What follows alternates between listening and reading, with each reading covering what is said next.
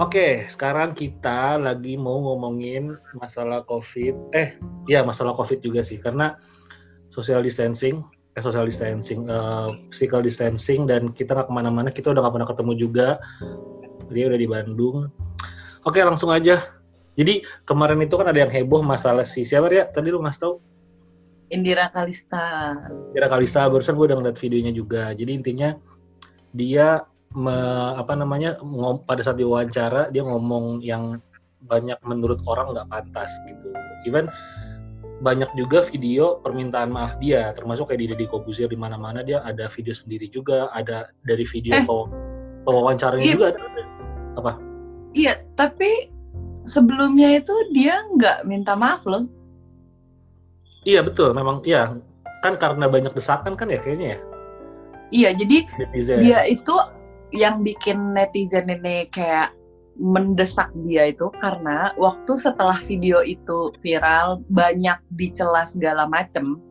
Kalau si uh, youtubernya kan si Greta itu si hostnya itu uh, setelah upload terus ternyata si netizen nih banyak yang ngerasa kayak kok lu ngomongnya gitu? Kok gini? Lu misalnya tanggung jawab dong misalnya lu cut bagian itu apa segala macam si Greta ini sempat nggak nggak komentar apa-apa, nggak posting apa-apa di Instagramnya dia.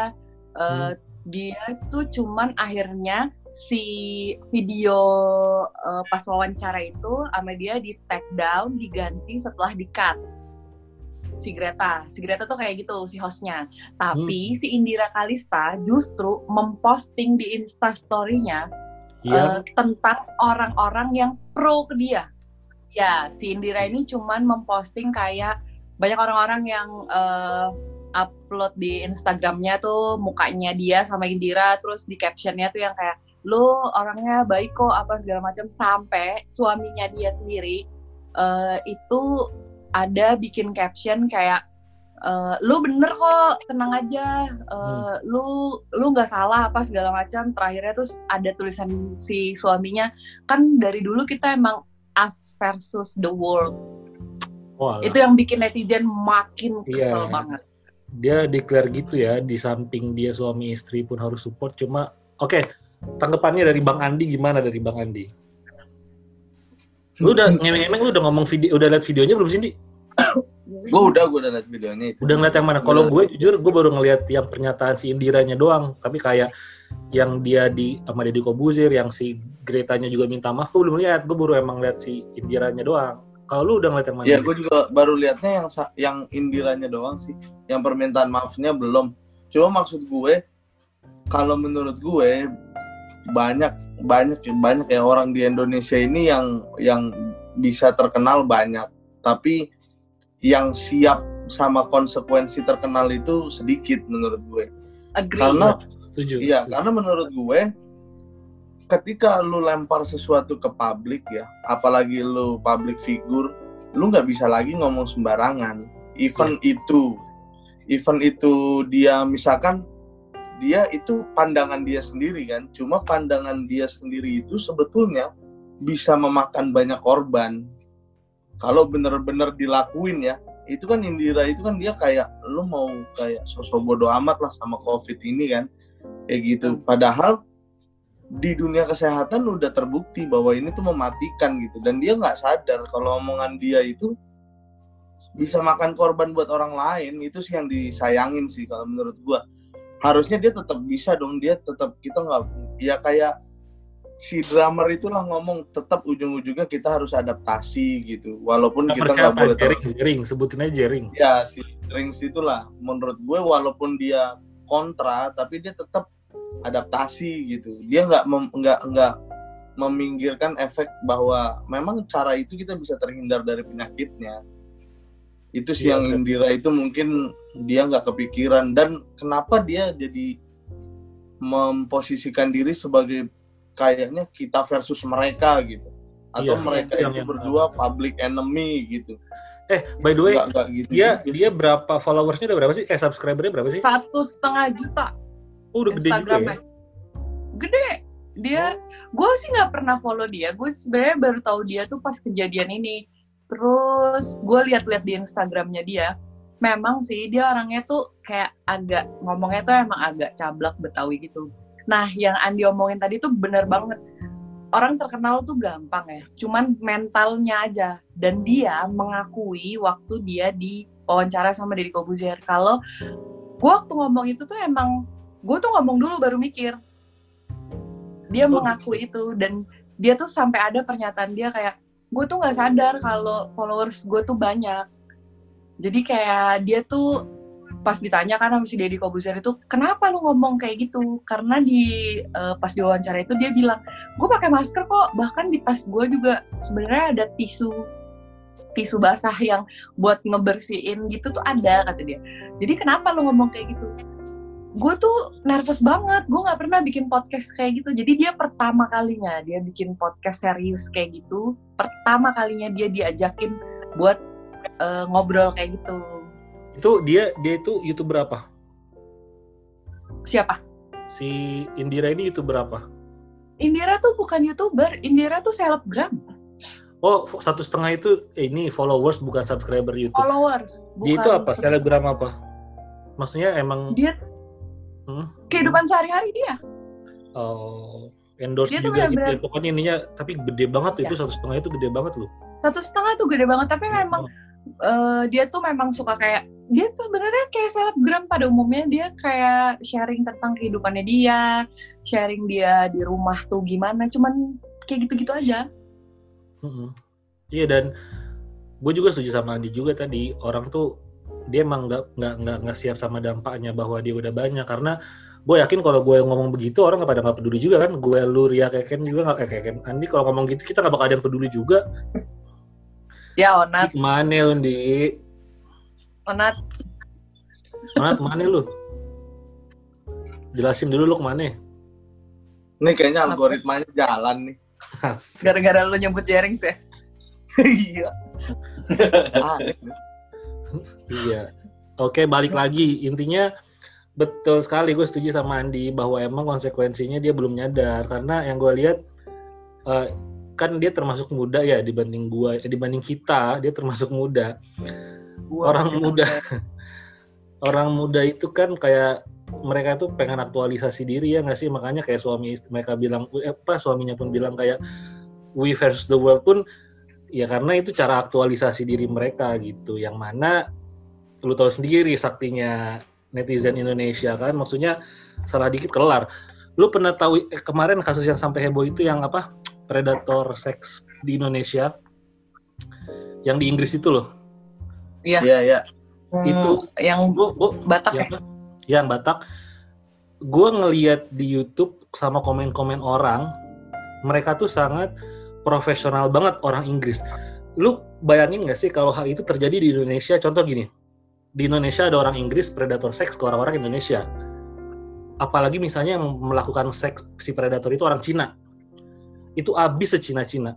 Lu pernah ngeliat nggak di media Inggris pada saat si si predator itu melakukan hal yang buruk itu ke ratusan orang, nggak pernah sekalipun nyebut Indonesia, nggak pernah dari Medan.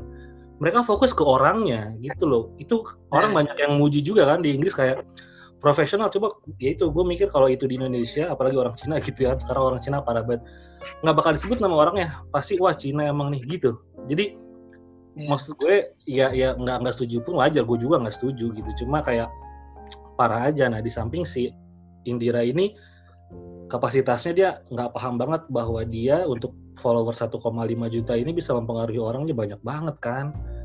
Lu ngomong begitu gue ngomong sampah aja kagak bakal ada yang peduli. Kalau dia ngomong dikit aja habis. Jadi kayak nggak pas aja gitu. Toh kalaupun dia nggak peduli sama covid dia mau nggak pakai masker ya nggak masalah gitu. Cuma kan yang asal jangan ngerugiin orang aja. Dia nggak pakai masker konsekuensinya apa gitu. Nggak dengan cara mengolok-olok gitu. Gitu sih. Karena tadi Andi aja bilang secara medis pun ada. Ngomongin teori konspirasi aja si jaring kan sebelum ngomong sebelum ngomongin teori konspirasi kita harus setuju dulu bahwa covid ada kan? Ada. Bukan teori konspirasi. Udah itu dulu covidnya ada gitu. Dia baru pertama kali bikin podcast. Ikut podcast kali ya? Bikinnya sih ikut. Iya Siapa dia baru pertama kali ikut. Hmm. Iya. Dia baru pertama kali mengiyahkan undangan untuk bikin itu. Iya, dan dia tadi sampai di video uh, dia sama Deddy Kobuzer tuh dia sampai bilang, gue nggak mau lagi ikutan kayak gini. Ya itu karena ya bener kata Andi kayak mentalnya tuh nggak mm -hmm. nyampe situ gitu, belum sampai situ gitu. Iya. Jadi kayak tanggung jawabnya tuh dia belum tahu sampai dia bilang, iya gue gue nggak sadar ternyata followers gue tuh banyak. Gitu. Iya. Jadi mungkin apa ya dia tuh masih dengan mental kayak kita nih yang ngerasa kayak apa aja yang gue omongin ya lu nggak bakal peduli gitu. Dia masih di mental yang itu tapi dia nggak sadar kalau followers dia tuh udah segitu banyak kan iya benar.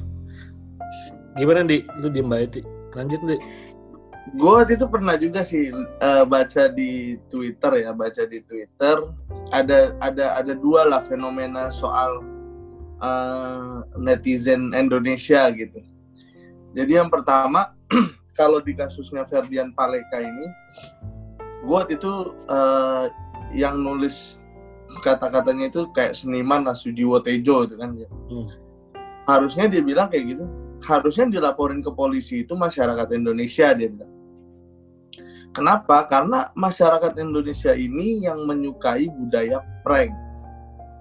Iya. Akhirnya orang-orang kita bukan demi konten sebetulnya jadinya. Iya demi kontennya tuh um, harusnya kan kalau dengan bahasa demi konten kan dia mempersiapkan diri dengan baik ya kontennya ya. juga harus baik ini karena hanya pengen menjadi bagian dari market sih kalau menurut gue iya. menjadi bagian dari market yang saat ini disukain sama orang Indonesia akhirnya eh, konten-konten uh, yang baik kayak uh, putranya BJ Habibie yang kayak gitu-gitu tuh nggak laku Hmm. Nah, yang laku tuh justru yang kayak gini-gini dan eh, yang salah ya. itu sebetulnya lanjut, ada lanjut, di masyarakat kita sih kalau menurut gue itu yang pertama.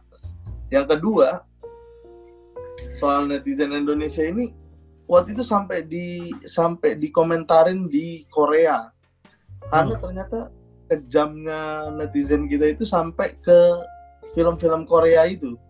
Oh ya, Jadi, film pelakor. Gue baru nonton tuh filmnya. Ya. Oh ya?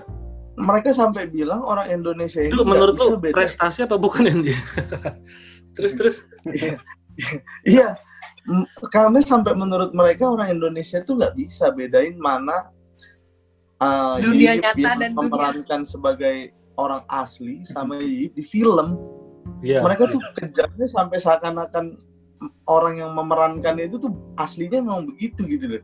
Iya. Itu sampai nggak sampai mereka komen netizen Indonesia itu bukan cuma film ya maksudnya gini kalau yang film Korea itu ada uh, maksudnya ada motivasinya ya uh, berarti si yang pemeran pelakor ini berhasil lah memerankan itu ya yeah. menurut gua tapi lo tau gak berita yang raj, anak raja Brunei punya pacar pacarnya dibully di Instagram lo kebayang gak sih motivasinya tuh apa coba hmm. Iya. Eh, Ria, sama lu ngikutin nggak yang masalah Rimar? Lu tau Rimar nggak?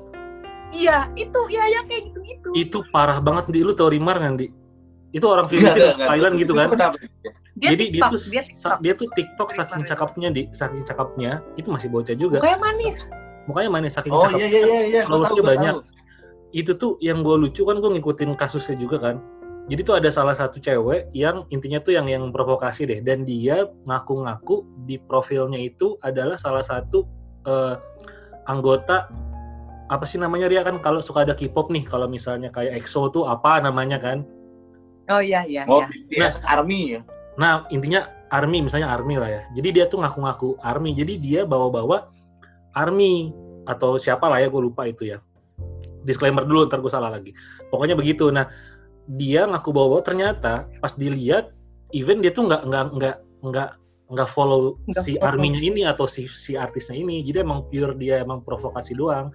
Sampai si Rimarnya kan akunnya hilang kan? Gue nggak tahu hilang apa dihapus kan? Akun TikTok akun dia tuh kan sampai iya dia tuh sampai ini sampai ngedrop loh si Rimar itu. Ngedrop. Dan komennya di jadi tuh kenapa banyak yang report? Karena banyak cowok-cowok yang suka sama dia. Sampai komen-komen di bawahnya tuh kan kita baca tuh yang dari youtuber juga ngeliat kayak sama sama semua. lo lo lo follow juga ya Rimar? Jadi komennya tuh kayak saking cakepnya nih cewek, cowok gua tuh ngeprint muka dia buat dipasang, maksudnya buat dipajang, terus jadi ya, dan lain-lain. Jadi semuanya, jadi semuanya si cewek-cewek ini, ayo kita report, kita report gitu bro. dan orang army nggak tahu apa-apa tiba-tiba keikutan gitu. Makanya gue sebagai wibu kalau wibu kan kita bengong aja nih ada apaan sih ada apaan sih? Bodo amat ya kan. Jadi separah itu netizen netizen Indonesia gitu. Jadi gue juga kayak kocak banget. Gitu parah banget. Tapi emang sekarang ya gue ngeliat Instagram tuh kayak gila loh isinya tuh banyak banget head speech yang yeah. ah kayak di setiap di setiap postingan berita-berita tentang selebgram lah, tentang hmm. inilah, tentang itulah gitu. Itu aja isinya. Iya, makanya di Instagram gue kan gue itu follow dua-duanya nih.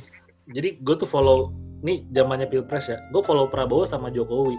Karena kan mereka itu algoritmanya kesukaan kita kan. Gue udah pernah cerita dia malu di misalnya di, isinya head speech semua masalah yang salah satu presiden gitu. Yang mereka nggak tahu isi dari Instagram dari Facebook itu kan algoritmanya itu apa yang kita mau kan apa yang kebiasaan kita. Ketika misalnya gue suka Prabowo gue nggak Prabowo gue follow Prabowo gue follow partai Gerindra ya isinya ngejelek-jelekin Jokowi gitu. Makanya gue follow dua-duanya gue follow Jokowi atau Prabowo gue follow. Jadi ada penetralisirnya karena kalau misalnya gue follow yang kontra Jokowi gue ngerasa Indonesia itu nggak aman bro gue ngerasa Jokowi itu parah gue ngerasa gini gue ngerasa gitu. Tapi kalau gue follow Jokowi gue ngerasa aman-aman aja nih Indonesia gitu. Jadi gue suka ngebilangin ke keluarga gue juga lu follow dua-duanya gue bilang. Karena kalau lu follow salah satu ya itu yang akan lu lihat gitu. Makanya banyak yang tadi kita ngomongin YouTube trending. Lu pernah tahu nggak di kayak yang sidang MK uh, eh, Indonesia apa sidang MK gugat hasil pilpres Prabowo Jokowi trendingnya kalah sama di Diwan beli cupang. Lu tau nggak Diwan beli cupang? Iya iya iya. Iya ya kan? Iya iya. iya. Itu kan parah banget bro. itu sampai dibahas sama semua youtuber bro. Jadi Diwan beli HP. Eh, dengan dengan Hah? konten yang rapi. Iya, Diwan beli cupang. Itu trending nomor satu. Sidang MK itu tuh ketiga atau kelima gitu. Itu kan parah banget gue sampai nonton dong. Itu gara-gara itu juga kali dia naik ya. Gue nonton kan. Gue nonton nih. Nih Diwan sorry ya nggak apa-apa nih. Gue nonton Diwan. Gue ngeliat nih ya, dan gue nonton itu gara-gara lu suruh gue nonton. Iya gue pernah bilang iya gitu kan dia ya. Ayo kita lagi ayo kita beli cupang gitu. Beli cupang selesai. Sampai di bawahnya ada juga viewersnya lebih dari 5 juta apa. Diwan makan bakso. Gue nonton juga bro. Gara-gara gue juga tuh dia makan bakso kepedesan minum di kulkas selesai lu gimana nggak nangis kayak si Chandra Liao, kayak si Agung Hapsa, sampai si Chandra Liao diwawancara sama Deddy Kobuzir kan, dia capek di YouTube karena dulu YouTube itu salah satu vlog kan dia daring semua kan, YouTube itu kan salah satu platform pengganti TV kan, orang males ngeliat TV karena bayar rating, larinya ke YouTube, YouTube-nya keren-keren. Sekarang banyak sampah di YouTube, ya begitu. Yeah. Masa sidang MK kalah sama Diwan beli cupang, kan kok juga sih itu sedih juga sih Gila sidang MK bro, ya, ya, ya, itu kan kalah bu cupang. Bukti gitu. berarti bahwa konten cerdas itu kalah gitu. Betul.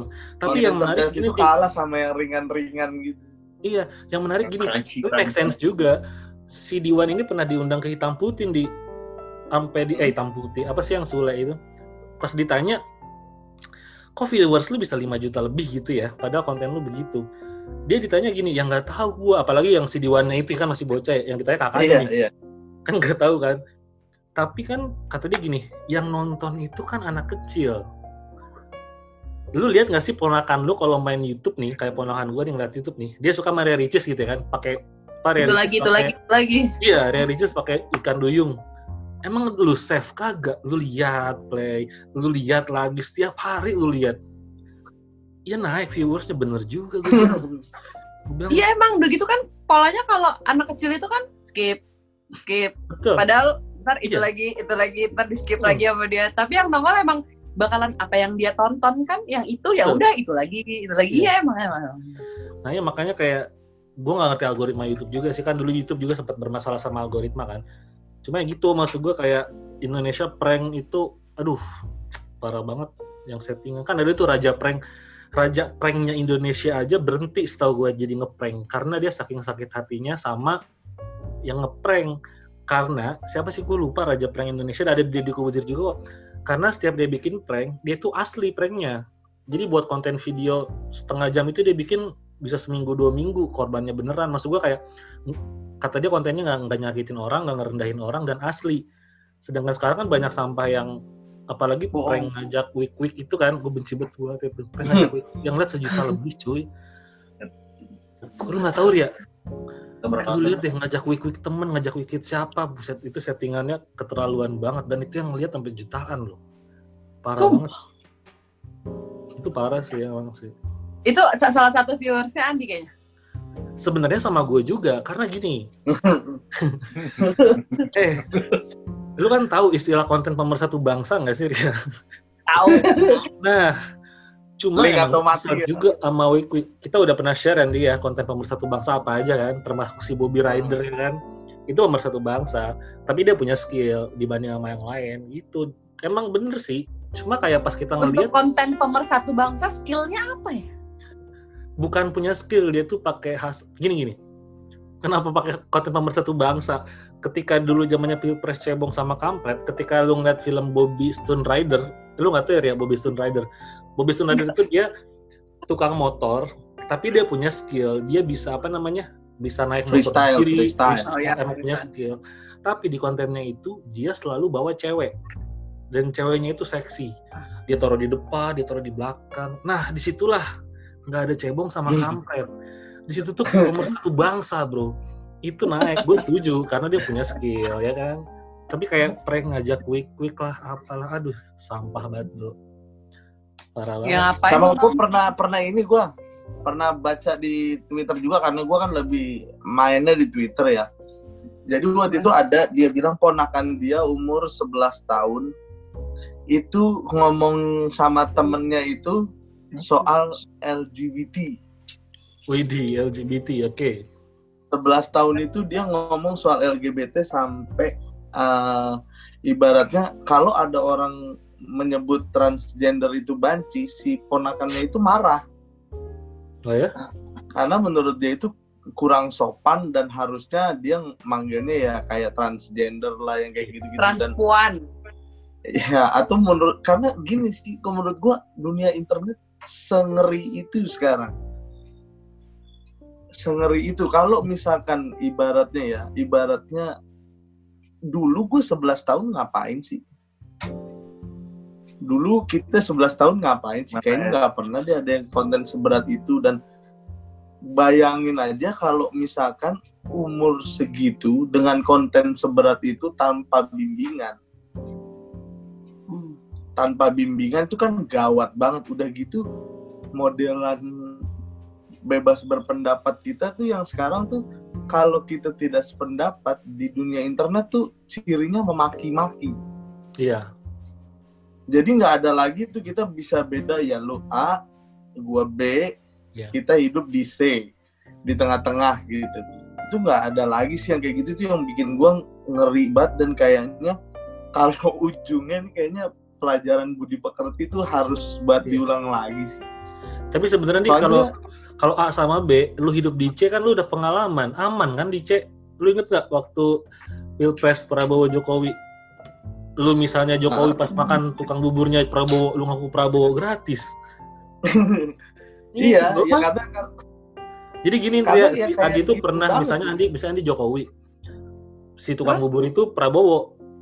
Pas makan bubur dia ngakunya Prabowo juga. Aman, buburnya gratis, Bro. Berarti kan lu bisa hidup bisa di konteks itu maksud gue. Dan gue pun setuju di kadang gue kalau ketemu orang, gue akan nyari celah itu ketika gue ngeliat orang misalnya gue Prabowo deh Jokowi, ini jadi pilpres sih ngomongnya, misalnya gue Prabowo deh Jokowi, ketika beda dan gue ngeliat orangnya akan menyalahkan kalau nggak sama pandangan, gue akan diem atau gue akan ngaku jadi itu juga gitu. Karena mental dia ketika kita ngomong, jatuhnya musuh cuy beda kayak misalnya kita nih kita beda pendapat ya udah. Kalau di sana eh kalau di yang iya. lain beda pendapat lu salah gitu. Kita ya, belum siap usah. sama beda pendapat kayak. Betul nggak usah keluar deh nggak usah keluar deh. Di keluarga gua beda itu belum bisa ditoleransi. Eh, eh sama ini. Kita keluarganya sama semua. Ini dilihat ya sama Halo Mama Maria, halo Tante. om. Ini anak om segitu barusan Om Tante. Enggak, Kak, ya berarti maksud gue uh, salah-salah nggak salah nggak sih? Iya, iya. Didikannya berarti di rumah kan kayak gitu. Mungkin bedanya kalau gue karena gue kerja, gue bergaul, gue punya uh, teman-teman yang beda lapisannya, beda Setuju. pemikirannya gitu. Jadi gue bisa ngelihatnya dari berbagai macam sisi. Jadi once gue, jadinya gue nih once gue balik ke rumah, gue mendingan diam. Iya benar bener setuju even orang tua gue kayak ntar lu kayak gini ya ntar lu kayak gini ya gitu gue mendingan senyum aja gue nggak jawab gitu mungkin sampai detik ini emak bapak gue nggak tahu gue nyoblos apa iya nah, kalau emak bapak gue nggak tahu juga iya sama tapi tapi sih kalau menurut kalau kalau kalau menurut gue kalau di uh, maksudnya orang tua itu ya orang tua tua kita gitulah ya dia itu mungkin memang hanya menerima informasi dari satu sisi. Iya, betul. Tapi begitu berbeda pendapat, mereka tidak ada masalah. Yang jadi masalah ini kan anak muda kan, anak muda yang justru bisa terima banyak informasi, tapi kenapa jadinya dia menerimanya tuh tertutup sekali gitu. Iya. Kayaknya nggak bisa ngelihat ada perbedaan pandangan, beda sedikit maki ya kan nggak yeah. bisa sedikit ngajak ketemuan kan dulu inget batu waktu di zaman pilpres itu lu kalau nggak suka ketemuan gue sama gue di sini gitu iya yeah, iya yeah, emang se segitunya banget gitu loh yeah. justru yang muda-muda ini menurut gue lu punya banyak cara untuk mendapatkan informasi lu makin pintar tapi budi pekerti lu tuh makin kekikis gitu. Gitu yang aneh sih. Harusnya kan yang begitu tuh yang nggak ngerti apa apa yang nggak iya. diajarin lah. Ibaratnya kan gitu. Ini justru orang-orang kan, pinter malah memprovokasi. Orang itu kan nggak bisa ngebedain dia. Setahu gue ya, orang-orang orang-orang zaman dulu lah ya. Kayak misalnya orang tua kita yang yang yang generasinya beda. Mereka tuh nggak bisa ngebedain opini sama fakta kan. Ketika ada orang ngegeserin opini dia iya iyain even sumbernya dari cuma WA dari YouTube dari lain-lain. Padahal kalau kita mau ngomong fakta eh kalau kita mau ngomong debat ya ngomongin aja faktanya kalau kata Panji Pragiwaksono kayak gini menurut lu nih, ini menurut uh, lu atau Keken ya, gue gendut apa kurus? Mungkin menurut Andi, gue kurus. Menurut Keken, gue gendut. Menurut gue, gue kurus. Itu opini bro. Lu mau kurus, mau gendut, itu opini. Ngomongin fakta aja. Faktanya apa? Berat gue 92. Udah gitu doang. Makanya gendut. Kata, kata orang si apa namanya kata si Panji kalau kalau lu nonton TV nih ya nonton TV ada ada kebakaran hutan di TV.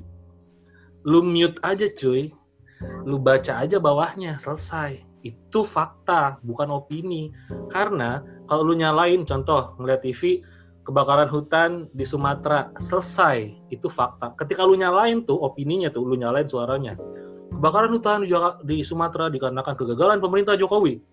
Gitu. Itu opininya, gitu loh maksud gue. Jadi kita tuh harus bisa ngebedain faktanya. Faktanya ada kebakaran selesai gitulah contohnya. Jadi sekarang kan sumber juga dari mana aja kan. Apalagi kan setahu gue dari Instagram dari YouTube mereka kan ibaratnya peluru satu arah kan. Jadi kayak lu dicekokin cuma lu nggak punya waktu buat ngehandle. Waktu lu itu buat menyeimbangkan informasi lu ya lu harus research sendiri kalau zaman sekarang. Gitu. Coba aja lu kita ke tapi, orang tua. Gimana gimana? kalau tapi gini loh it sekarang kan udah zaman apa lu nyari uh, apa namanya informasi emang gampang banget ya gitu. Hmm. Tapi buat orang-orang gaptek kayak gue yang nggak hobi buat ngulik apa pun itu kayak hmm. handphone gue aja nih kayaknya gue cuma bisa ini cuma bisa itu padahal ternyata bisa gimana gimana itu gue nggak tahu hmm. dari mana gue tahu it's true nah, atau it's just a opinion hmm. Makanya menurut gue kenapa di pilpres kemarin itu rame Ria?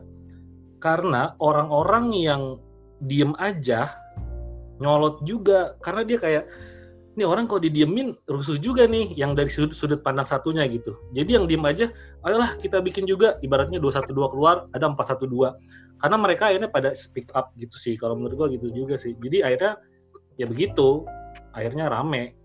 Karena kalau misalnya didiemin ya jadi satu arah lagi jatuhnya gitu. Apalagi gue ngeliat di beberapa YouTube di talk show juga intinya tuh judulnya tuh semudah itu membuat teori konspirasi gitu. Jadi kayak kita ngomongin yeah. Cina ngomongin apa ngomongin apa. Pada di saat di YouTube itu gue ngeliat orang berempat nih misalnya. Kita di challenge nih pada saat live begini gue bilang ke Andi nih di bikin teori konspirasi lu sendiri. Mikir aja langsung jadi. Kayak misalnya gue disuruh bikin gue bisa langsung bikin teori konspirasi tentang covid nanti gue bilang gini covid itu intinya yang paling diuntungkan adalah ternyata uh, perusahaan-perusahaan retail seperti Alfamart, Indomaret karena di saat semuanya PSBB dia dong yang boleh buka. Dia dong yang diuntungkan. Semudah itu bikin teori konspirasi. Tinggal gue tambahin data-data nggak jelas selesai. Hmm. gitu. Nah, memang orang-orang tua kita yang nggak tahu satu arah nih jatuhnya nih. Apalagi dilihat dari sosmed algoritmanya begitu kebiasaan kita. Gitu sih. Jadi Tapi, memang repot juga kalau dari hal-hal yang kita obrolin ini nih lu masih kalian nih masih pada setuju gak sih omongan orang dulu nih sebelum internet segininya banget buat Indonesia kan dulu pernah ada yang bilang Indonesia tuh belum siap buat internet yang segininya menurut lo sampai detik ini itu masih berlaku gak sih? Siapa nih? Siapa yang jawab duluan? Dulu nih, gue mulu ngomong tadi, lanjut kalau gue kalau gue setuju Indonesia belum siap. Indonesia belum siap. Apalagi uh, kalau misalkan yang dibahas tuh isu-isu yang sensitif ya agama yang kayak gitu-gitu Indonesia belum siap sih nerima nerima uh, kayak budaya internet gini sih menurut yeah. gue ya sekarang sekarang yeah. Contohnya gitu sekarang contohnya jadinya kayak apa perilaku orang kita di di internet. Padahal kan bangsa ini katanya kan orangnya bagus-bagus kan. Maksudnya uh, sopan, baik satu. ramah sopan gitu kan. Tapi ternyata kekuatan internetnya tuh parah gitu dan iya. kata-katanya tuh kasar sih menurut gue iya. Itu di jadi tuh social tools nggak dibarengin sama social skill kan? Social iya, toolsnya ada nih tapi lu nggak punya social skills. Jadi pada saat ada toolsnya lu nggak punya otak mau ma ngasih masukan ke orang jatuhnya cuma di IG kata-kata goblok gitu doang. Kalau lu punya social skills lu social skills lu pasti komennya beda. Intinya kan orang-orang zaman hmm. sekarang itu dia punya social tools tapi nggak dibarengin sama social skills kan. Jadinya yeah. kalau orang yang punya dua-duanya punya IG komen yang enggak apa komen bagus komennya. Kalau yang nggak punya social skills jatuhnya goblok gitu. Kan parah. Kalau yang sosial toolsnya punya eh sosial skillnya punya dia akan ngasih masukan. Menurut saya begini begini begini begini gitu kan. Kalau yang nggak punya atau nanya kayak lo ya ini siapa ya? Nah yang tadi berarti balik lagi ke yang baru ke yang tadi. Siapa? Si Indira eh Indira ya Ria si Indira ini dia nggak punya Diandra dia, dia siapa Diandra Indira Indira Indira, Indira ini masih belum punya social skills berarti. Social toolsnya ya, udah gigi, followersnya satu koma sekian, tapi skillsnya nggak ada. Eh bukan nggak ada ya, jadi social skillsnya kurang. Kurang. Gitu. Menurut kalian, kalau misal kan banyaknya yang tadi nih eh, konten-konten nggak jelas di YouTube. Ya ini bukan banget. Apa? Muka si Ani kan banget tuh. eh menurut kalian nih konten-konten gak jelas di YouTube tuh ada dampaknya nggak? Terserah dampaknya buat mana aja yang kalian lihat. Menurut, Andi dulu, Andi dulu, Andi dulu. Kasian dia ngantuk ya. Apa Oh iya. iya pasti ada dampaknya lah. Apa pun yang dilempar ke publik pasti ada dampaknya. Cuma di satu sisi serba salahnya kan gini. Si platform itu kan pasti butuh butuh konten-konten seperti itu. Karena apa? Begitu dia butuh sesuatu dan akan banyak yang lihat, di situlah dia akan mendapatkan keuntungan gitu kan. Hmm. Keuntungan dari banyaknya yang masang iklan atau apa pun itu gitu kan. Itu kan tetap tetap tetap butuh dianya gitu. Makanya jarang ada ada sebuah platform menurut gue yang membatasi oh karya ini layak tayang, yang ini enggak. Ya nggak ada ya betul. Nggak ada yang bisa kayak gitu. Jadi menurut gue ya memang itu harus kembali ke ininya sendiri sih ke uh, si penggunanya. Contoh gini lah. Kalau misalnya kita pakai TikTok ya kita pakai TikTok untuk membesarkan sebuah dance squad misalkan agar misalkan dipakai nanti suatu saat sama Maria Carey sama siapa pun itulah orang-orang terkenal. Itu kan jadinya bagus. Cuma iya. karena memang mental kita cuma segitu akhirnya digunakan hanya untuk sebatas itu. Hanya untuk kayak ngeliat eh gue cakep gue bisa dance.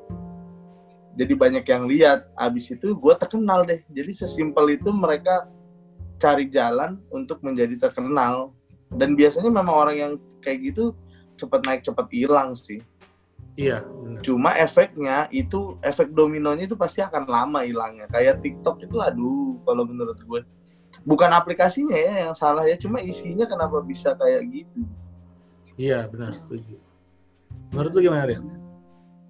kalau buat gue dampaknya tuh gue lebih lihat dari sisi karena gue mama udah punya anak ya.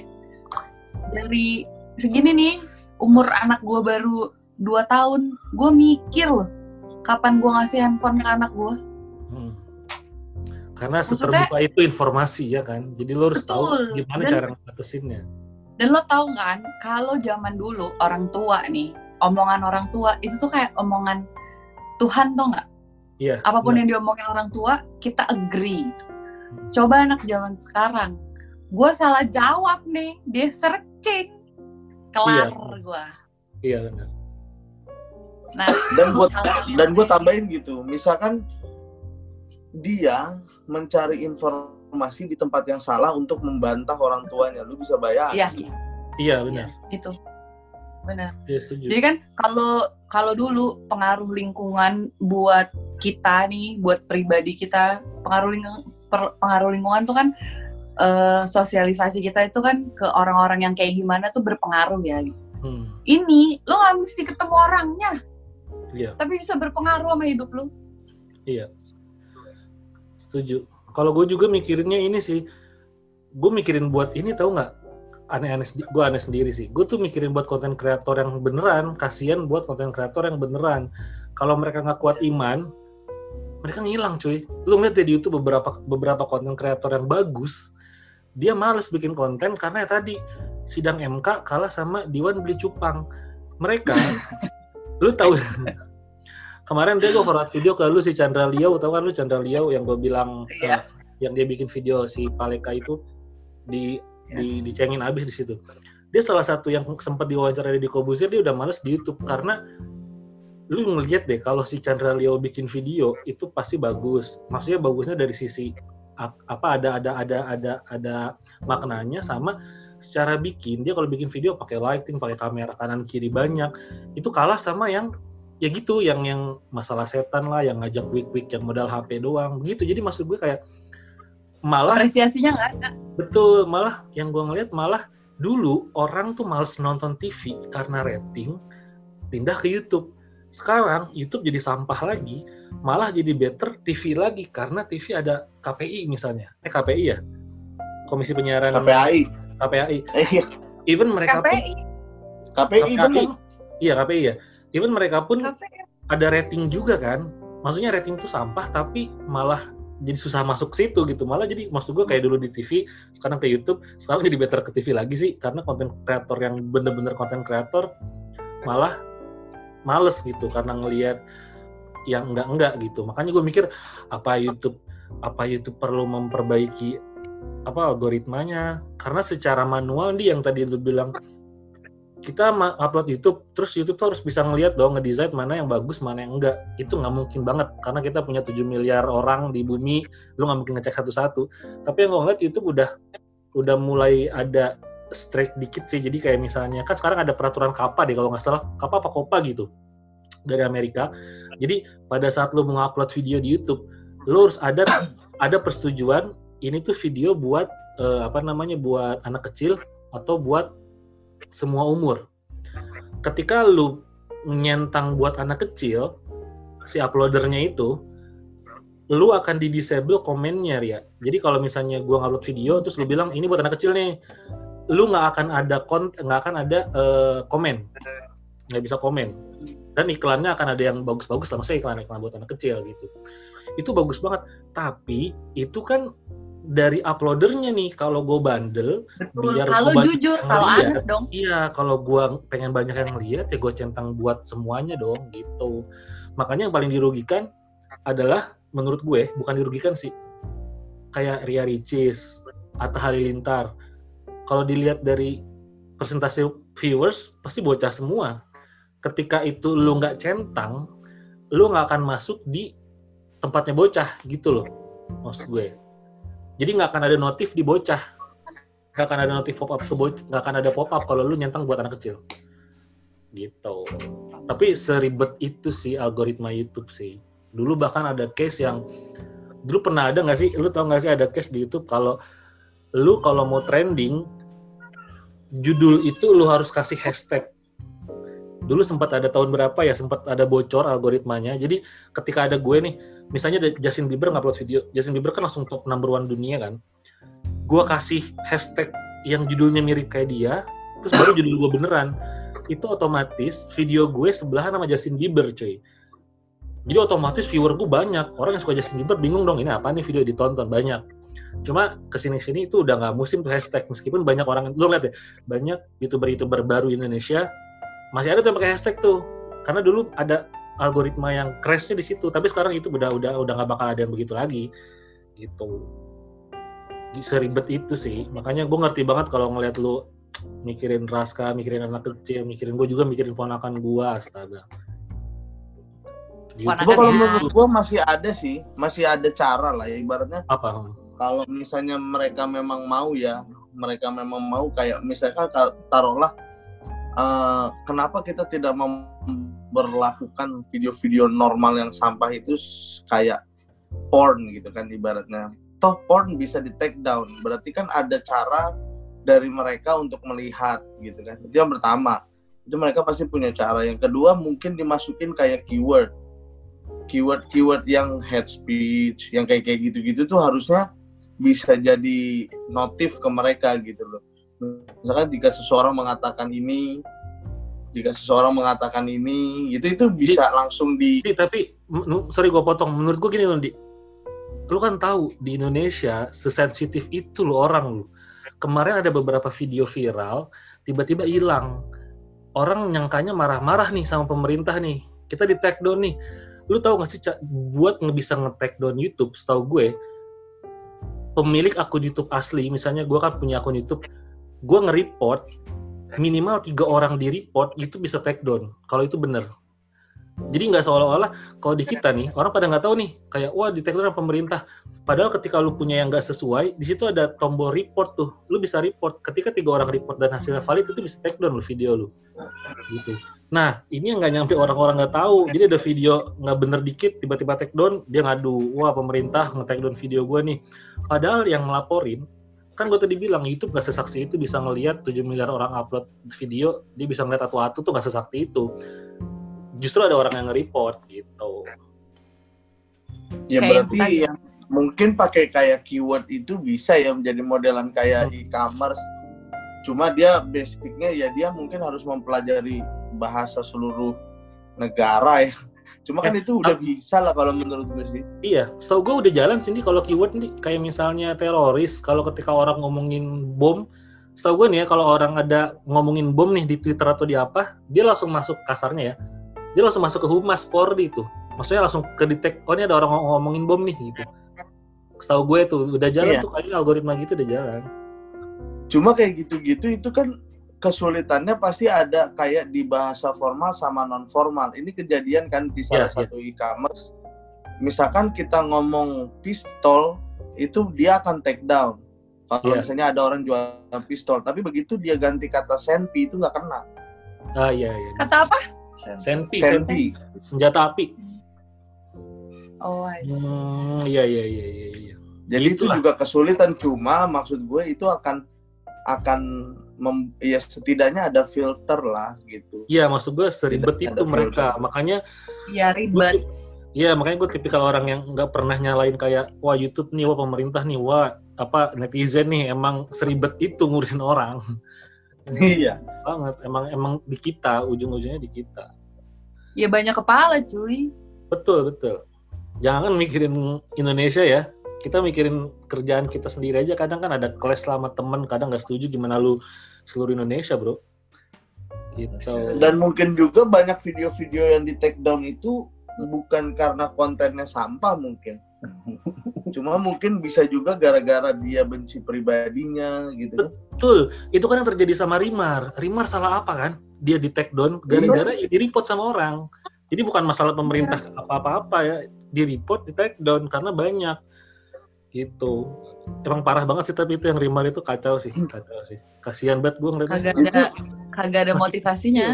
Iya. Masih kecil ya itu orang nggak tahu apa-apa tiba-tiba iya kasihan banget sampai nggak bisa ngebedain gitu orang kita ya? Ampun. Iya. Iya kalau cewek-cewek yang pacarnya merasa kerebut itu kan? Gimana gimana? Iya, kalau lu emang diputusin gara-gara cowok lu ngelihat Rimar ya bukan gara-gara Rimarnya lah. Kan iya gitu. cowok lu alay. Iya. Nah, iya makanya itu udah kocak banget separah itu cara berpikir orang kita. Seunik itu sih Mbak. seunik itu iya seunik itu. Ya kalau bahasa halusnya unik. Sama jam berapa? ini akun-akun robot. Nah itu tuh gue juga tuh maksud gue ampun kenapa bisa sampai ada orang yang kepikiran gitu ya? Jadi dia bikin akun-akun robot untuk uh, ngedeliver sesuatu yang kagak benar gitu sebagai penguat. Ibaratnya kan kayak gitu kan. Ya ya orang-orang tua kita itu kan nggak tahu kalau ini tuh akun robot akun yang baru netes gitu kan. Dia iya, nggak ya, tahu juga tuh gambar siapa gitu. Sampai detik ini ya emak gue kalau mau download Instagram gue melin karena gue tahu dia kagak bakal siap cuy. Lihat iya, beritanya. ya, bener. Lu kasih tahu ya gue juga nggak tahu kadang nggak tahu teman gue ya. Gue nggak bilang nggak tahu keluarga gue gue ngasih teman gue kalau lu nonton TV lu nonton TV One sama Metro gue bilang. Jangan nonton TV One doang jangan nonton Metro doang. Gitu. Karena kalau lu nonton TV One lu akan benci sama Jokowi. Kalau lu nonton Metro lu akan suka sama Jokowi. Lu nonton dua-duanya gue bilang. Jangan jangan salah satu. Karena sebenci-bencinya TV One sama Jokowi dia nggak bakal ngeluarin hoax. Begitupun sebaliknya, sebenci-bencinya Metro sama Prabowo, dia nggak bakal ngeluarin hoax. Yang mereka keluarkan adalah negatif campaign-nya kan, bukan black campaign yes. kan. Makanya di Instagram yes. banyak contoh, Jokowi Cina, Jokowi Cina. TV One pernah nggak ngeluarin Jokowi Cina? Nggak pernah. Tapi kalau TV One ngeluarin kayak uh, apa ekonomi janjinya 5% sekarang cuma nggak sampai 5%. Itu bener, itu negatif campaign nggak masalah. Makanya sejelek-jeleknya media bagusnya mereka nggak bakal ngomongin hoax karena mereka punya tanggung jawab buat masyarakat gue bilang. Makanya balik lagi ya beda. Ya. Beda sama sosmed. Ya makanya gue bilang nih kayaknya better balik lagi ke TV gitu kan. Parah juga sih. Kasihan soalnya. Apalagi bokap gue kayak misalnya orang-orang tua kita kan tahunya paling Facebook kan. Kebanyakan Facebook. Iya. Facebook tahu sendiri ya gitu algoritma. Ketika Gak, gue bersyukur kok sama bapak gue gaptek nggak punya nggak punya sosmed selain ya. WhatsApp gitu Iya jangan sampai lah, bukan jangan sampai maksudnya ya gitu. Wah, gue gak kebayang, ntar gue yang diceramahin cuy. Iya, makanya mereka tuh harus tahu semudah itu membuat teori konspirasi. Kayak kemarin ada masalah apa, dia tulis tuh kan menteri perta, menteri apanya tuh nomor teleponnya di grup ya. Gue bilang ini menteri ngasih nomor HP dalam hati gue kan gak mungkin ya. ada loh yang begitu loh. Kayak orang tua Maya iya mereka percaya dan gue mikir ini mereka ngasih nomor HP ya kali kan maksud gue kayak gitu. Jadi itu semudah itu loh. Apa nggak repot tuh menteri kalau handphone dikasih tahu? Tapi mau ngomong gak enak masih banyak. kan? masih banyak lah PR-nya iya. Makanya ntar kalau punya anak berarti dididiknya benar-benar. Nikah dulu lah ya. Iya benar-benar Awas di Sampai sekarang cuma itu doang yang nggak bisa gue lawan, Ria. Gue iya iya aja kalau itu. Udah nih. Bella. Ya udah, itu aja dah ngantuk gue. Bella. Jam, jam 2. Terima kasih. Sampai ketemu lagi di kelas berikutnya. Thank you Bye. ya. Yeah.